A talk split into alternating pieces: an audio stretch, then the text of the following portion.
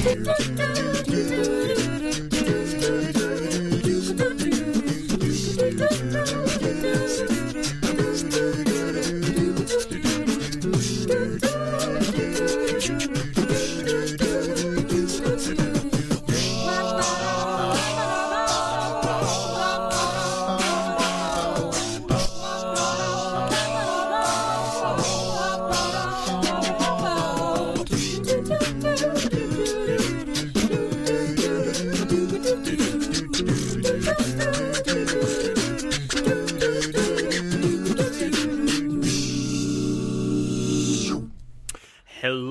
listening to the Arts Report on CITR 11.9 FM, broadcasting from the unceded Musqueam territory of UBC's Point Grey campus. I'm Jake Clark. And I'm Ileana Soza. And we got we got a fun show for you here today. We got an interview with Daniel Heath Justice uh, coming up uh, next after the PSA break regarding a series of erotica readings. But before that, we have a little musical special because Ileana saw a show recently. Yes, I did. I went to go to the railway this last Saturday to go see the Escapes and some other new local bands here in Vancouver. So what are they like? What what sort of genre are they playing? Um, I guess I would say like kind of indie funk maybe. It's like pretty like kind of chill music that's really nice. Um yeah, they're really cool and one of their, their like main singer is actually goes to school here in UBC. Her name is Isabel Ralph. Really? Okay. And was it sort of uh, what what what was the general character of the event? So the railway is kind of um, you won't see a lot of like younger fans, I guess, so, like at least like twenty year olds. It's like a little bit older, but um, you'll see like a lot of locals. So it's a really kind of chill environment. Um, most people are kind of bobbing up their heads. Not me. I was dancing the whole time, but it's more of like a place to like get a beer, sit down, and listen to like local bands that play here. The precise artist tends to be secondary. Yeah, that's what I feel. But you'll find some fans that do come. Like, I'm a huge fan of The Escape, so I was like, I'm definitely going there. And I had like a t shirt of them and everything. So, And how long have you been a fan? Is that a Vancouver thing, or were you listening in San Antonio? um, it's a Vancouver thing. I went to go see them the first time with a friend of mine. Uh, she wanted to go see them, I think, last year during winter break before I headed off home. So I went to go see them with her, and I immediately fell in love with them. I talked to them afterwards, and they were super sweet and super nice. And I'm kind of excited for them to like being able to hear them on radio. That's a great way to engage with a band, though, when especially when you can do it personally. Yeah, it was really amazing just kind of talking to them, how they like started to get into like band and everything. It was just really really cool and it's the railway is just a really nice place to like find local bands that you wouldn't usually find. So it's a nice way to like engage with like the community here. How did they? What's their story? Um so if I I don't know exactly because I kind of forgot I was a little drunk at that time. um, yeah, yeah. You, believe me, I get you. So um, I think they were just all friends, and they just kind of decided to do in a band together, which is probably kind of the base band story. But maybe if they hear this podcast, I mean not podcast, this radio. Sorry. Well, it's Um, both. Well, a little bit of both. Uh, if they hear this radio, maybe they can come on and do an interview with us sometime. That'd be nice. That'd be. I'm wondering if that's our purview because we also have music collectors. But you know, we've had musicians on the show before. Yeah. We do what we want. We're not beholden to to to. Well, actually, we are beholden to quite a few things. But but in principle, yeah, that that one that would be fine. That'd be interesting. Okay, we'll have to we'll have to think about that. We'll reach out to them. They'll reach out to us. We'll Well, I we'll do guess we'll, something. we'll we'll see. little little two martini lunch, little confab, you know. uh, th- that's from Outlast. What the? Okay. Get it? I mean, E3 just came, so I can understand like the video game. I actually don't game was the thing. So No. my friend Debo uh, is is uh, though he beat the game on Good Friday of all days, and uh, I, he said. And you got to look it up. I'm like, okay, because I get the storytelling aspect. I don't have anything against gaming. It's just something I never really got into. So we, I, I looked up the um, some of Outcast, uh, Outlast. I also, I also enjoy OutKast quite a bit. Doesn't really sync up though. No, Uh, totally different things. No, you're you're you listen to the, the, the psychopath cutting off people's fingers with garden shears and bone shears, and then suddenly bombs over Baghdad. No, it doesn't really work. But uh, it was the Rick Trager uh, bit. It's it's just a chilling character. A lot of them are really chilling characters, and I was just like it's pretty horrific. I when you're playing that when you're in first person, and can you fight back in Outlast? Outlast specifically is a non-fighting game. You are kind of beholden to just running away. That's like your main self-defense. Well, that's that's my general policy in real life, but okay. that's because because it's just that that's terrifying. yeah, it's Like, a very it's it's a very interesting experience because I feel like a lot of games, uh, specifically horror games now, are not beholden to making their players kind of attack the monster. It's more about running away and that kind of stuff. I love how we went to like games and the escapes, like a very chill band, to like gruesome game Outlast. well, yeah, I guess I, I guess there there is there is there is no connection, is there? There, there's Uh, um, I guess the you're escaping an Outlast, and the band is called the Escapes. You've got you got you got. I, I guess that that could that is not really. well, I mean, are you- are you escaping? Like what what is the? It's, it's you're you're escaping the asylum, right? Yes, you're escaping the asylum. Or the guy the guy came in deliberately and then mutations. So the the the kind of main story is you play Miles Morales, and he is a journalist, and he gets this tip that something terrible is going on in this asylum. So he's like, I have to go videotape this and get the proof, and then I can like go to my uh, boss, and I'll be like a great newspaper reporter star. Um, but then he gets kind of trapped in this asylum, and he's still kind of learning about everything, about what's going on. Why did these like these uh, asylum Mutated patients, psychopaths. yeah, turn out this way. So it's kind of understanding what happened to the asylum and the patients in it, but also like getting to getting getting to leave. Like you want to leave. Hmm. You're not having a good time. Yeah, yeah, yeah. I, oh, oh, really? Aren't you? Gee, like it's it's um, like it's interesting to me the horror aspect because with I, I might have mentioned this on the show before, but I've been really impressed with Bloodborne. What I've heard about it because I'm a big H.P. Lovecraft guy. But the thing about Bloodborne that kind of flies in the face of H.P. Lovecraft's work, which I actually like quite a bit, is that you're confronted with these eldritch monsters beyond the pale of your comprehension, but you can kill them. Yeah. You you can. It's difficult. It's very difficult, according to people telling me about the gameplay. But yeah. Uh, yeah. Oh, did you tell me about this? I don't think I. I think I feel like I've mentioned it because I it was. It's a very hard game, but Yeah. It's it's. Uh, I'm told that it's just like it's it's dying all the time. But if you do love H.P. Lovecraft, there is a game coming out soon called Call of Cthulhu, where you um, try to figure out what's happening. I think you're a private investigator. You're trying to figure out what's happening in this hospital, and there's very lots of H.P. Lovecraft themes. Well, the title's on. kind of a spoiler. Oh well, it's a fun spoiler. Why are people clawing their eyeballs out and making eldritch etchings on the walls? Uh, oh, oh, it's Cthulhu. Oh, okay, uh, that that's that's okay. Okay, we got you. Uh, the with with that though, I I just th- that's there's an appeal to that because but that's also so far against Lovecraftian horror, which is that you can't do anything. Mm. It's I I would prefer that that, but Miles Morales is it so is he like a very ethical guy is he's trying to He just he kind of seems just like a po- reporter who kind of done like gossip things and he's trying to like elevate himself. He, Ah. I wouldn't say he's very like um very moral person, but um he does I think he just is very much looking to further himself over everything. is he a tough guy Uh, i guess he's gotta be Um, I I feel like he's not a tough guy. He's more scrappy.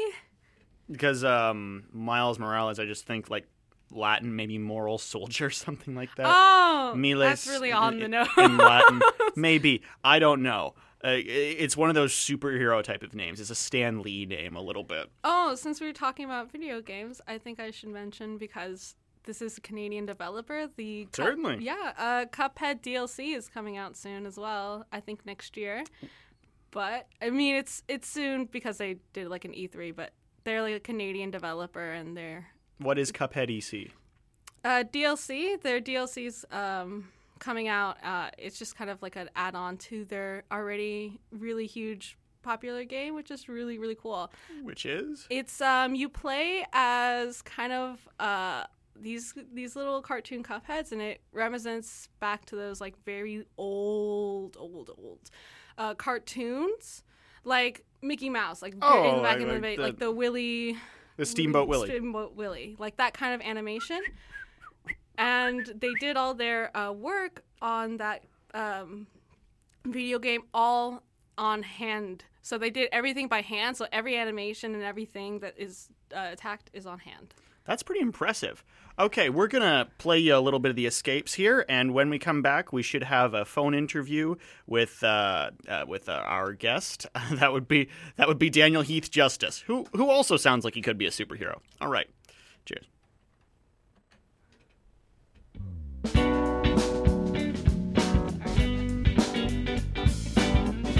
Hello, Daniel.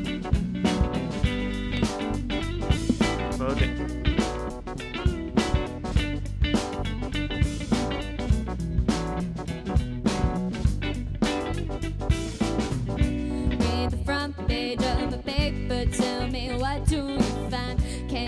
Tell someone's been stealing my peace of mind? You made a promise I'm gonna hold you to it. When I'm feeling hopeless, you're gonna help me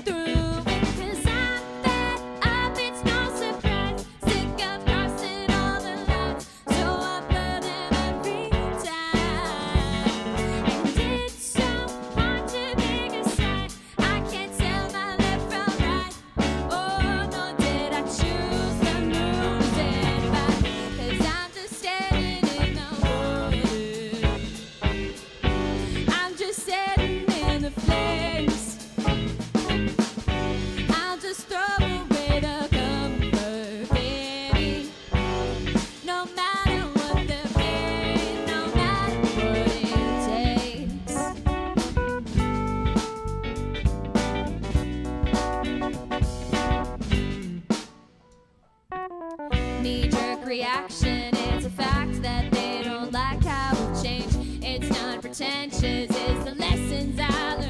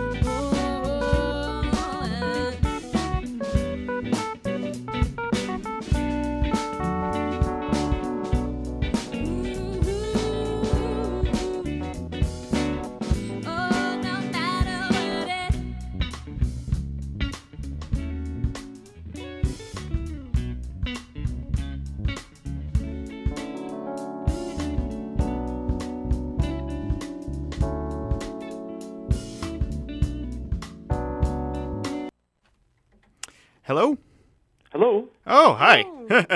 Sorry, we were just having a bit of a struggle there with No uh, getting you on the line. Um, for those who may have just dropped in, uh, this is still the Arts Report on CITR 101.9 FM. I'm still Jake Clark. I'm still Liliana Soza. And we're being joined by Daniel Heath Justice, who is a UBC professor currently uh, taking part in the multidisciplinary summer celebration Decadence. It's it's um it's it's spelled with decade capitalized and then as as as part of uh, the word decadence, which is running uh, the 16th to 28th at the Roundhouse Community Center, and. Uh, uh, uh, for the Queer Arts Festival. There was an order that was supposed to go in, and I duffed it, I think. No worries. Um, so y- you're curating uh, for I am, this yeah. uh, this exhibit as well as taking part in it. Could you tell us about that a little bit? Yeah, so the the part of the festival that I'm part of is the Lay of the Land Erotic Literary Readings uh, evening, and that's uh, 7 to 9 p.m. on the 19th, and it's a gathering of uh, five, sorry, uh, five uh, poets, writers, activists, um, kind of bringing a whole range of uh, approaches to um, the erotic uh, as part of the kind of the, the larger discussions about um, about gender, sexuality, um, and um, and just good, healthy, and happy, and um, and well supported life um, in a very wounded world right now. Well, that's always good to hear. You know, being the situation being what it is, and that's. Oh, I just got the pun. I just, I just, I just got it. okay, sorry. I, am- I, I am, I am very, very slow. I have bad history with doors. Um, and it, it, now you're also the co-editor of Sovereign Erotics, which is, Yeah. uh, yeah, according to the press release, the first and only published collection of two-spirit literary erotic writing, which is very interesting to, to, to me to read because I've heard two-spirit used as as, as a term of identity regarding uh, First Nation sexuality, but I'm not exactly certain of the etymology of the the, the meaning behind that. Would you be able to um, share that with us? Sure, yeah. Two Spirit is a term that is kind of a pan Indigenous term, uh, specifically in, in Canada and the U.S., um, that emerged out of activism in the 1990s. Um, and there are a couple of different origin stories. One that it came from a, a gay and lesbian Indigenous gathering in Winnipeg, and another one that it was the same kind of gathering in Minneapolis. But the idea behind it was. Um, the desire for indigenous people of a diversity of genders and uh, sexualities to find a term that spoke not just to sexuality but also to culture. Um, and the idea that in many communities, uh, people who are perceived as gender variant or who are of, of a gender outside of the the Euro-Western binary would would be seen as having particular kinds of uh, medicine or particular um, kinds of cultural roles that didn't have a lot to do with sexuality, but had a lot to do with being connected to a diversity of experiences and um, perspectives. And so Two Spirit emerged out of activism, and it has been more broadly um, accepted in a lot of communities. Often it refers to LGBT, um, but it it's not just around um, sexuality or gender identity. It, it, it can be a, a lot a lot deeper than that. Uh, but of course, different communities have different terms as well. So it's it's more of a of an umbrella term, um, but that it doesn't displace the culturally specific terms um, and roles. And it's so it's sort of uh, uh, almost a gestalt for that. Um, in in some way, I mean, it, it's it's there's some creative tension there, right? I mean, in, in some ways, it can be a very um, inclusive and adaptive term, but in other ways, it can in it can be one that stands you know beside community-specific terms um, and perspectives, or in in some ways because it it is so popular and because it it's it emerges out of a more pan-indigenous um, activist community, it can.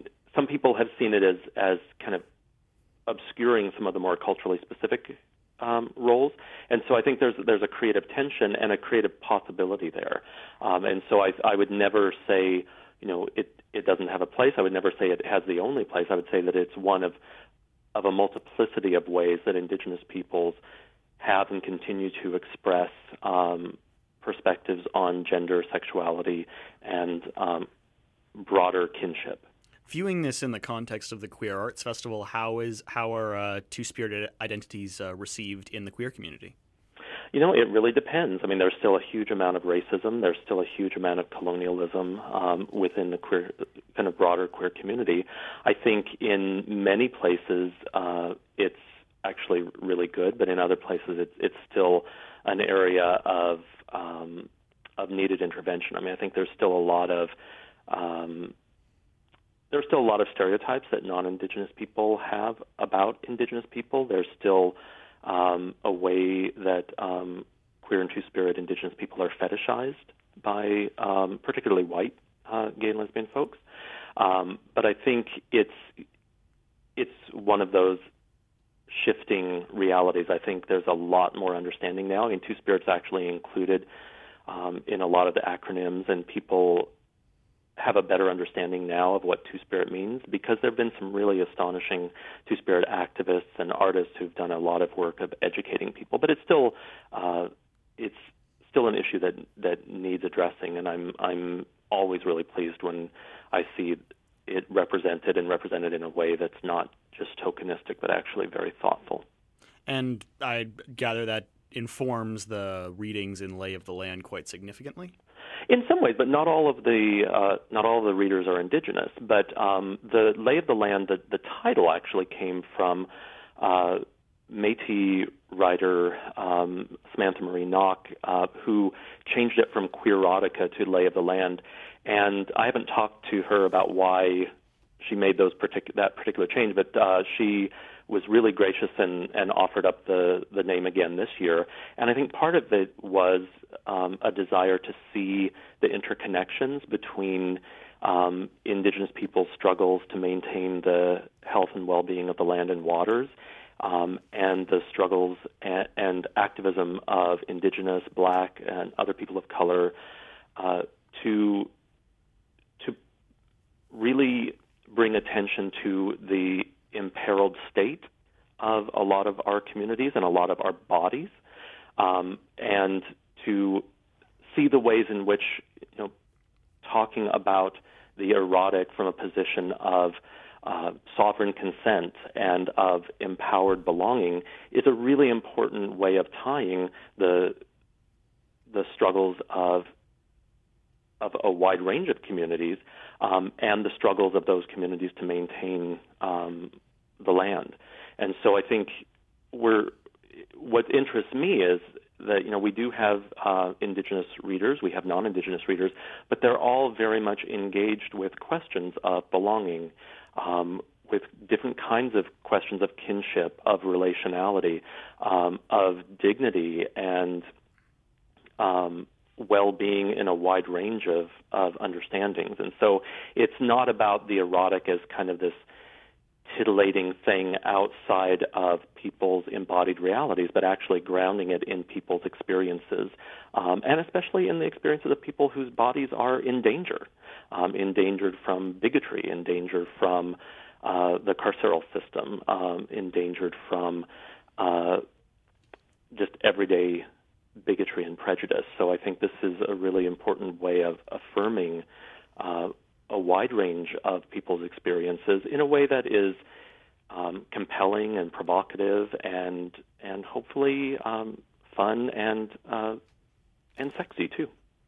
fun, fun and sexy after the, the the atmosphere of danger right there. That is that is quite an impressive undertaking. Well, I think we have to, one thing we have to remember is that you know, we, there's still a huge amount of racism that particularly targets certain bodies, and it's mostly black and phenotypically indigenous bodies um, that that take a lot of the a lot of the focus of of racialized bigotry. Um, and I think one thing that we we're always talking about in in our various communities is the ways that certain bodies are seen as not being worthy of love and not worthy of of kindness, um, not worthy of regard and dignity. And one of the things that a lot of um, a lot of uh, artists and writers of color and indigenous writers are doing is to push back against that and to actually find beauty in the bodies that are so often pathologized um, in racist and settler society. So I think we we do have to talk about the danger, but we also have to talk about the joy and we talk about the beauty and, and make space for all of the ways that so many people are are are finding um, finding power in their bodies, no matter you know even if their bodies don't look like bodies on the magazine racks um, and maybe especially when their bodies don't look that way, um, because their bodies are still very much worthy of regard and love and generosity and pleasure. Oh, certainly. Is um is Lay of the Land um, like a magazine? I'm sorry, I don't. No, no, it's it's just the the name of the the the reading event for the for that evening. Oh, okay. Yeah, it was it, it was formerly called Queerotica, um, but I think the the grounding of it in the land itself, and we also have a really um, a really beautiful painting by an Anishinaabe artist uh, named Quill Violet Christie Peters, who does some some some gorgeous work connecting Indigenous women's bodies and embodied pleasure with the land itself, and really making those links between not only the the integrity of the land and the people, but also the the struggles of, of the people and the land, and the, the different ways that they those struggles are shared. Um, and so I'm really pleased that Quill gave us the uh, the permission to to use uh, her art for kind of the the thematic uh, foundations for the for the readings because I think it it brings together a lot of the themes that um, I hope people take away um, after their uh, after they come and, and listen to these really remarkable performers. Because there seems to be a lot of um, intersectional performance here, both in terms of, of content between these communities and in terms of medium as well. That was one of the things that really struck me reading the list of these um, events here. Like you have these readings that also have these paintings alongside them. You have um, a you have well, well, you have the a few concerts. You have a concert of um, one thing that struck me was uh, Skin and Metal, the homoerotic uh, musical theater works by Barry Trow. I believe I'm pronouncing his name. I've been pronouncing his name Trow for the last bit of time. And then there's also um, Mr. Uh, Mr. Dutcher, Jeremy Dutcher's performance of traditional songs from an album release from Maliseet songs. Right. And that yeah. Yeah. Yeah, I'm only involved with with this one, but this is this is what excites me about so much of the work that's happening now is that there are these conversations happening between communities and across um, various people's experiences in finding where those moments and those possibilities of connection are, and also where the, those connections aren't, we can also just talk about those differences in ways that don't see those differences as deficiencies. That's a that's commendable. That's certainly uh, that's certainly something you, you know you need. Uh, I got I got one question to sort of close with.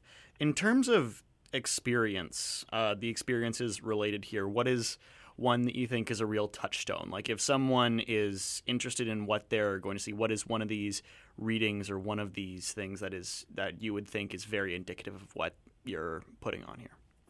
Well, I don't I don't want to highlight because we have five performers and they're all going to be very different, but I think oh. one thing that people can come away knowing is that they have they've had the opportunity to hear from some of the most exciting uh, creative uh, creative writers working in the scene today, um, and they will they will leave not just enriched but um, deeply informed. And I think that, um, and I think they'll they'll also just find it really cool. And I think we can also just get that there's going to be some some awesome stuff here, and maybe they'll leave a little bit turned on, which isn't a bad thing. well then. That's that's that's quite a proposal. And just just to refresh our audience, if anybody's dropped in during the interview, where can they find this reading? Uh, this will be at the Roundhouse Exhibition Hall um, on June 19th from 7 to 9, and it's a pay what you can event.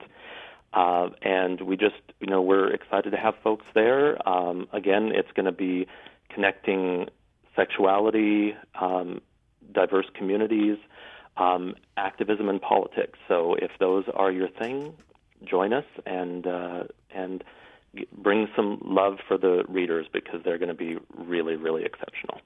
Excellent. Well, break a leg tall. And, Thanks very uh, much. Daniel, it was lovely having you on the show. Yeah, thank you. Thank so you. Much. Appreciate it. Cheers. Have a good day. You too. Bye. Bye. All right. That was interesting. That yeah, that was really really cool. So yeah, that that's pay what you can. This is also Queer Arts Festival, so that is running. Uh, it's decade ends. Decade. It's just. It, it's a good. It's a visual pun from uh, the 16th to the 28th at Roundhouse Community Arts and Recreational Center. It's also uh, the 20th anniversary of Pride in Art. Uh, so yeah, check it out, especially if it's pay what you can. Uh, we're gonna have a quick word, well, slightly unquick word because we had the musical break before, but uh, from our sponsors, and then uh, when we return, we'll I'll have a couple reviews for you regarding uh, Boom for Real and Victim Impact. Don't know what those are? Well, I do. So you'll find out in a short while. Uh, yeah, semi short while.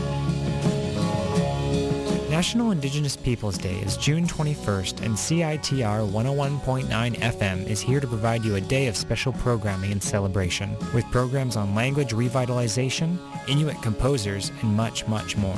All day CITR will be broadcasting content by, with, and for Canada's Indigenous people, from Indigenous-focused music playlists and audio documentaries to in-studio interviews. Tune in Thursday, June 21st from 11 a.m. onwards to hear all of CITR's programming on Indigenous culture, identity, and heritage.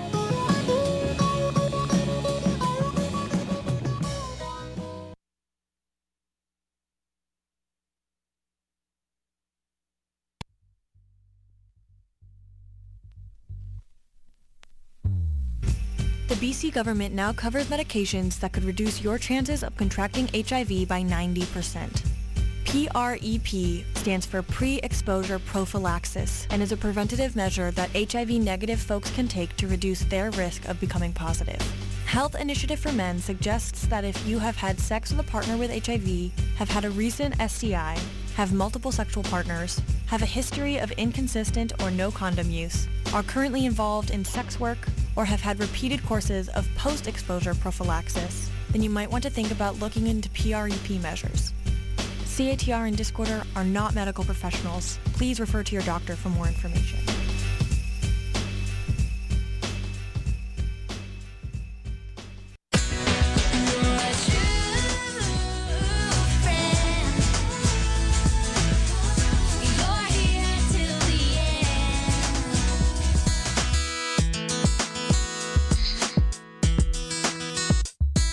A member of CITR and Discorder, but are you a true friend? Get a Friends of CITR and Discorder card for $20 for discounts in Kitsilano and around UBC at On the Fringe Hair Design, Rufus Guitar Shop, Stormcrow Ale House, The Bike Kitchen, UBC Bookstore, Australia Boot Company, and so many more.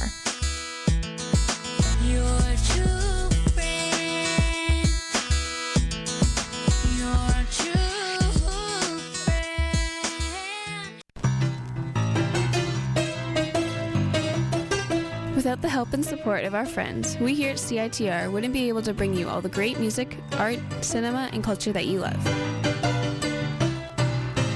Thanks to the long-standing support from the Rio Theater, we are able to keep you informed on all the great artists, films, and everything else coming to town there. For all the current information about who and what's playing at the Rio Theater, visit their website at www.riotheater.ca.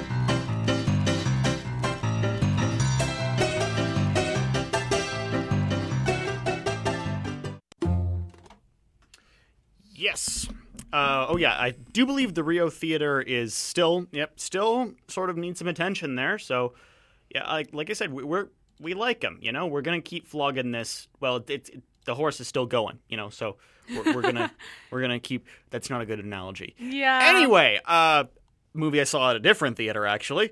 Uh, Boom for Real, which I actually saw at Vancity, uh, is a documentary about uh, Jean Michel Basquiat.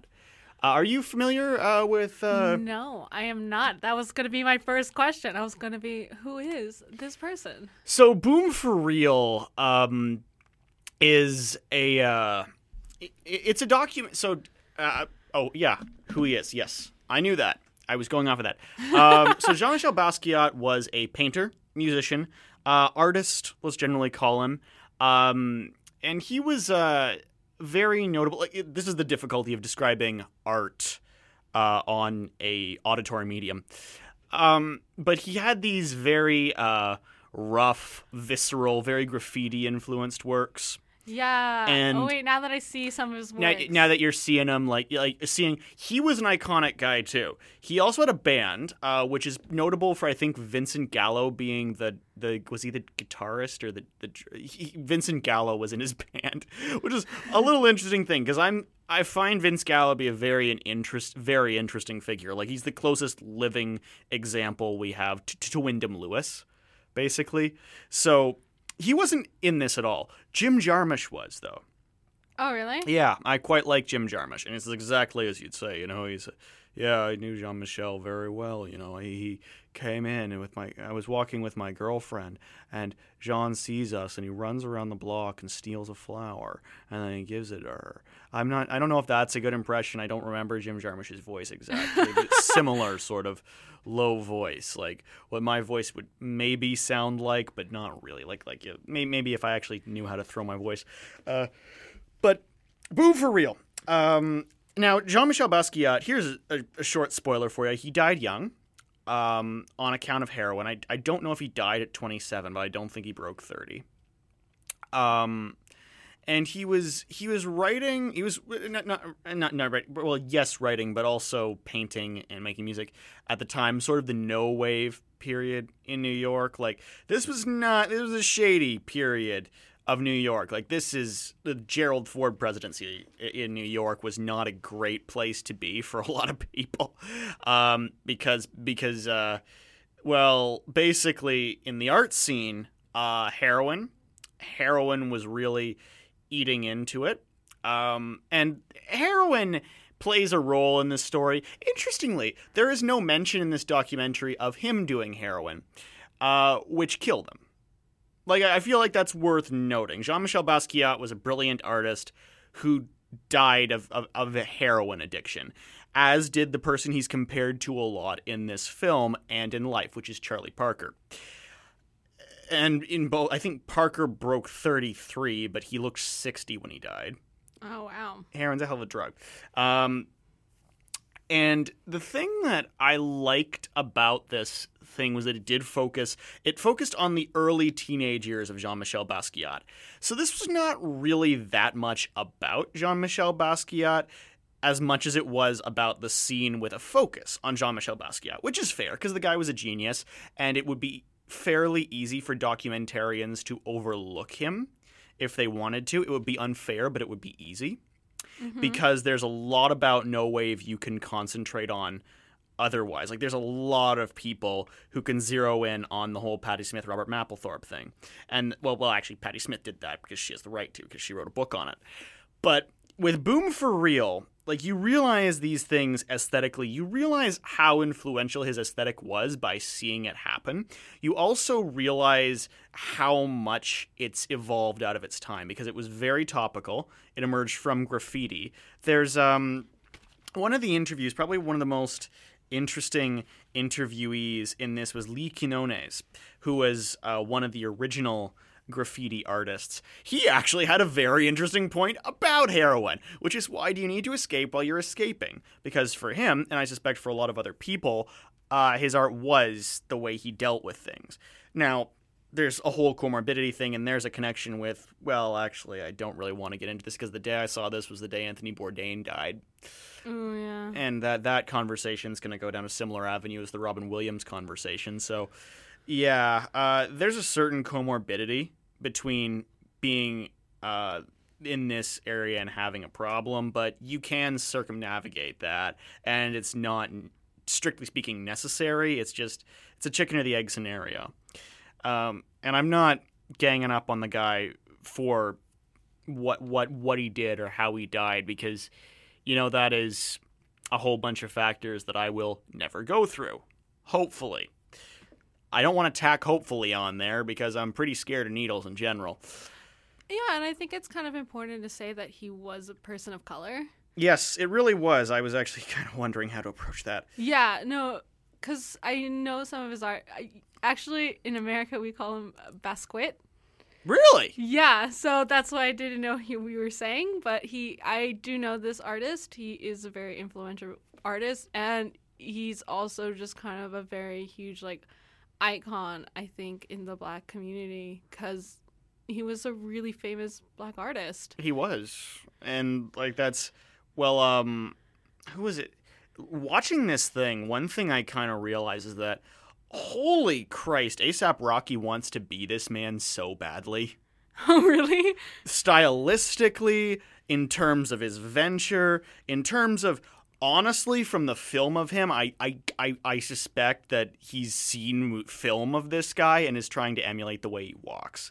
Like it's Oh. dis it, like it, it's it's just it, it, it's it's it's one of those things where I can tell it's not an impression, but it's it's almost one. Like just okay. for that. And like I can one thing this movie does give you as well as a profound uh feeling of what he was doing with what he was given. Mm. Because it does point out that he was really out on his ass for a long time.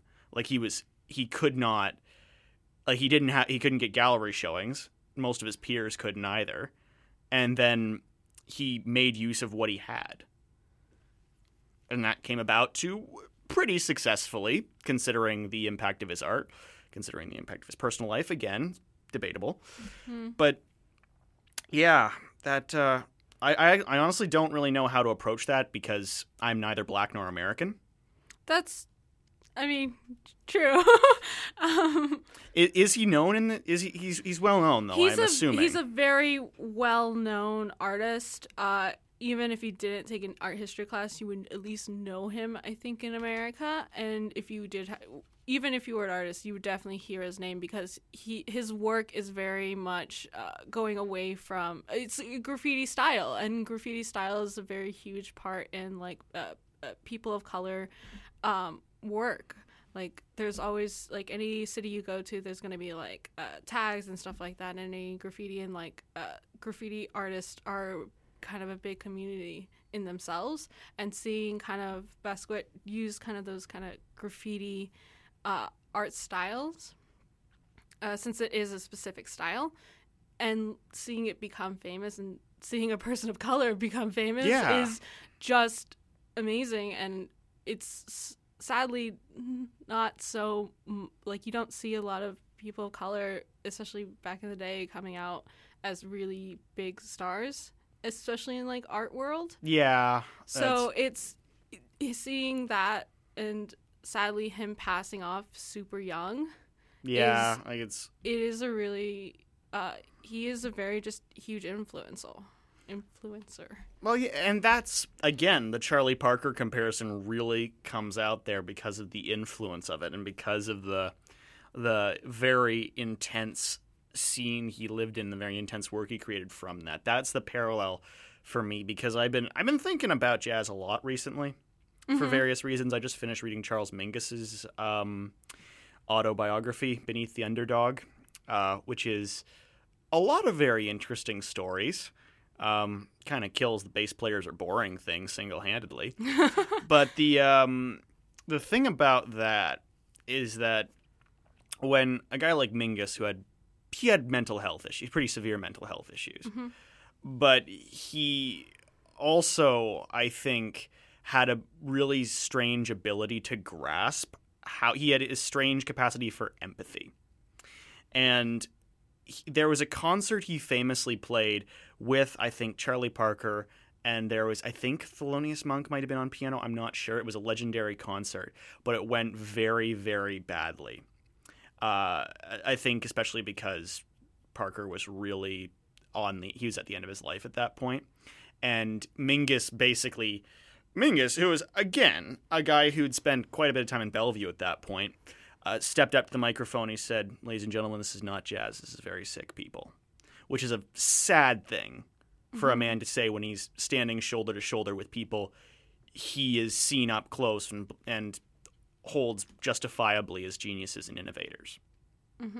And that's sort of the tragic sense you get looking at this sort of this at least I got from this kind of retrospective. The thing wasn't it a tragic feel. The ending of it was actually pretty upbeat, but there's a point in the middle uh, of the the middle of the movie actually sort of leaves Basquiat almost entirely and talks about the impact of heroin oh wow on the art scene a little bit. And just how pervasive it was at the time, and that it really does.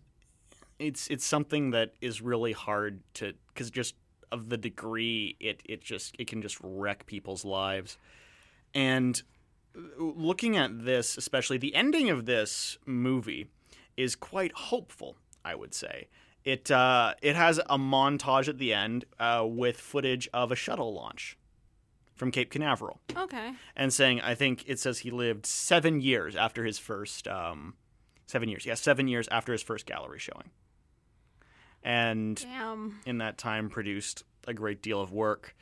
And the thing is that it, it's it's it was a strange visual symbol because it's this gesture of potential. And this potential on the one hand it's absolutely fitting because it was true. Because he did produce a great body of work for the remainder of his life. The, corollary of that, however, is that we know this because he's dead Yeah. and preventably so. So it, it, it was. I, I thought it was an interesting move to end the movie with that, considering the tone they'd gone with before. But on the other hand, they couldn't have left that tone out. They really couldn't have mm. because that was that was part of the issue. So it seems like this this documentary focused on um kind of his influence. Uh, actually, no, not really. Kind of the opposite. The influences Oh. that formed him, Okay. which is really interesting to think about, considering how iconic an artist he is. Yeah. and that's like uh, like again Lee Quinones, who is one of I think he's the original graffiti artist. They point out he's really interesting to hear from this. Jim Jarmusch isn't in it a lot, but he's sort of a known figure who was kind of part of this, so it's interesting to hear his take on this in this form. And there's um there's also like a few other oh um so that one one of the interviews he he also designed for uh, fashion a little bit. Oh, really? Yeah. Uh, Patricia Field was the person he designed for. She um uh she she she um she sounds like you ever watch Friends? You, you watch Friends? Yes. You know Joey's agent Estelle? Okay. Yeah, a little bit. Sounds like her doing an impression of Tom Waits. that. Okay. She's like uh, she she's done some living, I suspect, and it was really interesting seeing her talk about his involvement with with that because she seems surprisingly laid back about the whole thing. Like, So I had to get these paper jumpsuits, right? And then he said, "Oh, you paint on them." And be like, okay, good, good, you do that, and we'll sell them. Why not? I love it. As you, do, I'm not doing a good enough impression of it. Like it's like it was this really um, very very hard ass cigarette voice. That's kind of interesting because I've only really known him as like an artist. I didn't know he was like part of a band. or Yeah. that he did fashion. So that's with Vincent Gallo. Oh, it's, it's, uh, you trying so hard to get that voice. no, no, I, I'm really not. I, I can't. No, I can't do it. I, I can't do it. I, I, I- no. Oh, another person in this thing is very interesting. Is Fab Five Freddy. Okay. He, he was an early hip hop pioneer, member of the art Oh. world. Really interesting guy. And in the analogy where Basquiat is Parker, he's as a Gillespie, basically. Basically. sort of like he's he's the well he's still alive now he looks like he's doing pretty well he he looks like um you know how the members of Run DMC are sort of like one of them's a minister so they're they're still the guys from Run DMC like they're still you Yeah, can yeah. tell that but like now they've got like the waistcoat and the shirt buttoned all the way up like it's it's it's a logical progression into respectability. That's what this guy looks like. Okay. Like he he looks like someone who has earned his look pretty significantly. And he uh like uh and it's it's interesting too to think about that because Dizzy Gillespie also uh lived he lived into the 70s. I know that. Um and his friendship with Charlie Parker produced some brilliant work. But he also had to carry that on after he died. No. So that in and of itself is very interesting. This is worth checking out if you're into the art, if you're into the scene especially. Um, it might scare you a little bit, but it also should do that because um, I, I will say this: this does uh, does not make you want it. This this thing is does not valorize being a junkie. Mm-hmm. Um, and it doesn't, it, again, it doesn't talk about how that affected Basquiat, but it, it talks about that enough to make the point pretty clear. So if you want to check that out, the last showing is actually tonight at 8:40 at Vancity Theater. Ooh, I might. Yeah, yeah, it's it's it's it's a good show. Um, another thing I saw, this was actually this is actually just a quick thing I'm going to touch on, was a series called Real Jazz, which was also at Vancity Theater, which is a series of uh, of of collected clips from various movies about jazz and things. Like I said, I've been thinking about it a lot recently. And this is one thing. There's a thing called Swing Wedding, where they have cartoon frogs playing jazz musicians, and the ending turns into a riot. Like so one guy yanks the key out of a, a, a trumpet and uses it as a needle in a cartoon made in the 1940s, and like this is at a wedding too, Wow, that took a turn. and they're all frogs. So am I just seeing a bunch of frogs get murdered? I don't think it's a murder so much as just a party that gets really out of hand. There is a Cab Calloway frog, however. And the thing about Cab Calloway is that before this, you see live action Cab Calloway. Now, Cab Calloway has been rendered in cartoons as also as a walrus by the Fleischer brothers, it's worth noting. So I have seen two versions of Cab Calloway in cartoon as cartoon animals and the live action Cab Calloway. The most over the top one is the live action Cab Calloway by a shocking margin. Every look on his his very maneuver like it is is a mixture of James Brown and Michael Jackson owe that guy a lot. Well, they're both dead, but they owed him a lot. Uh, and just he's got this almost operatic voice, but his jaw seems like it's stretching the skin of his face to get his mouth open. He's got this You're- you're demented grin in his eyes, and he's like, "Howdy, howdy, ho, howdy, howdy, ho,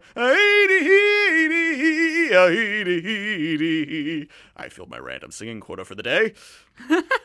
and if you could see my face right now, I have a face that kind of, because of its prodigious size, telegraphs emotion well. We call it broadcaster syndrome, small body, big head, kind of a bobblehead situation that's good on camera. Still doesn't do it justice. Um, now, th- this is a part of a series that's not running, uh, but it is. If you can catch the Real Jazz series, check it out. I believe the next one is in August. Uh, and one last one uh, before we go. Uh, this is going to take a bit of a serious note.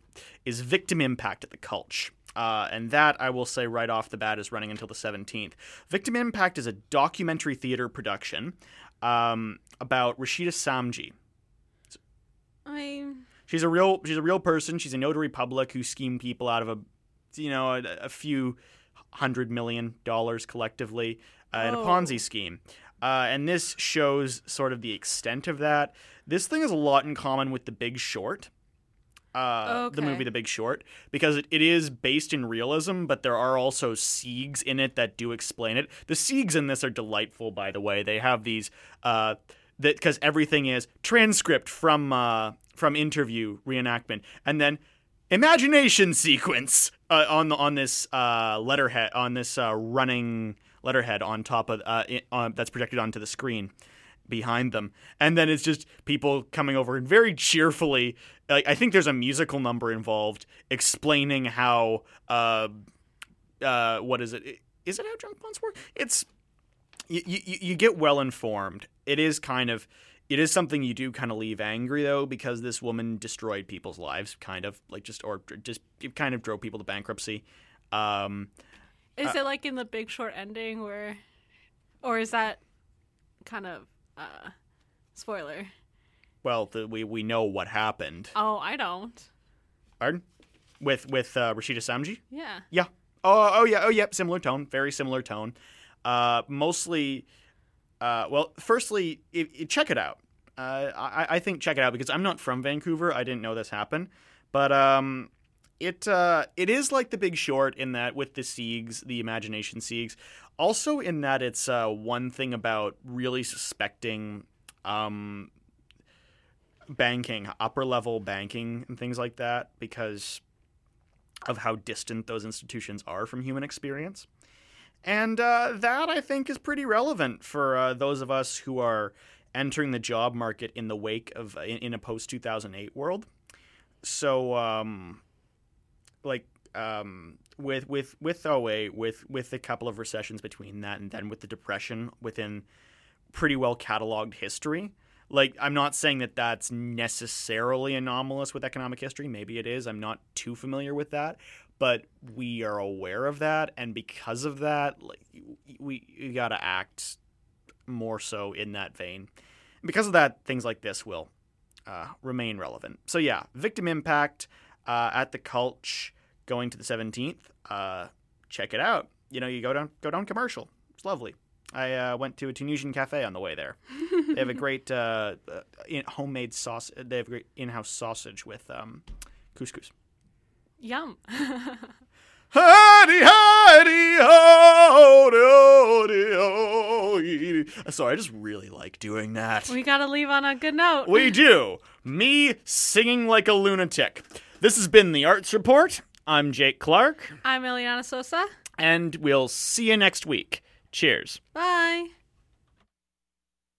and food. All proceeds go to support queer Syrian refugees. For more information and tickets, visit eveningindamascus.com.